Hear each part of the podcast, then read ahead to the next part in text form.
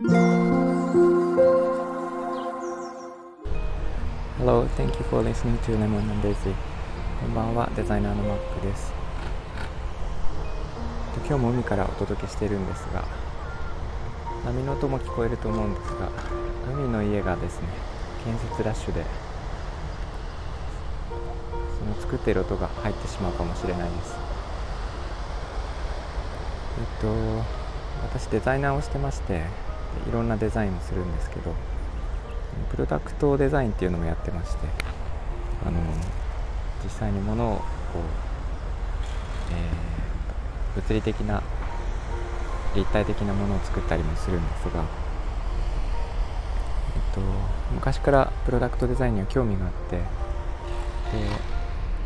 趣味から始めたんですね。でプロダクトデザインを始めたきっかけというのは iPhone なんですけどえっと iPhone といっても Apple が、えー、携帯電話を出すはるか前ですね。あのまだ iMac とか、えー、それも出ていない時代に、えー、あの時代からちょっと私はあの Apple の製品が大好きで。で Apple が、まあ、小型の携帯電話を出すとしたらこんな感じだろうみたいな絵をですね、えー、描いてで友達に見せていたりしました。で、まあ、iPhone とかね全然名前がない時代だったのであれなんですけどそれをなんかすごいこうやりがいを感じて、まあ、実際に自分で作るという機会はなかったんですけど、えーと、なんか絵に描いて、えーとなんか粘土で形を作るとかなんかそれぐらいまではやってました。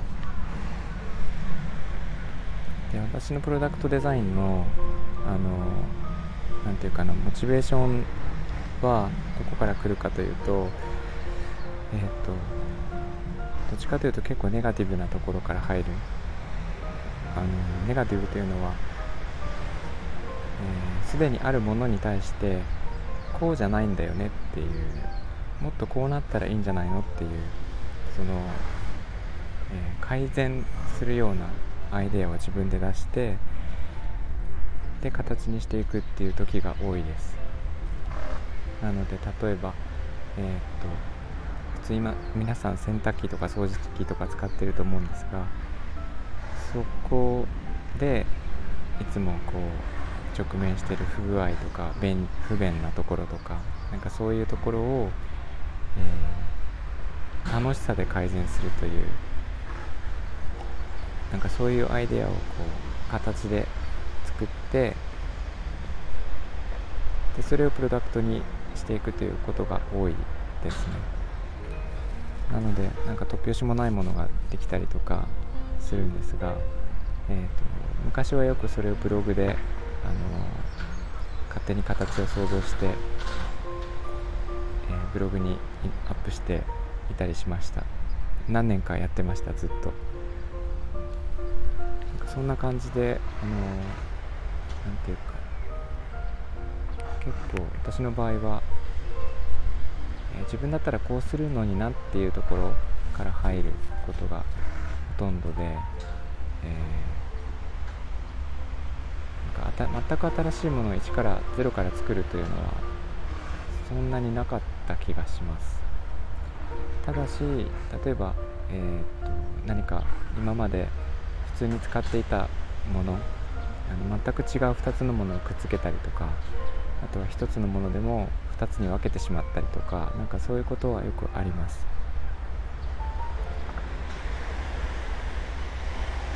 えっとプロダクト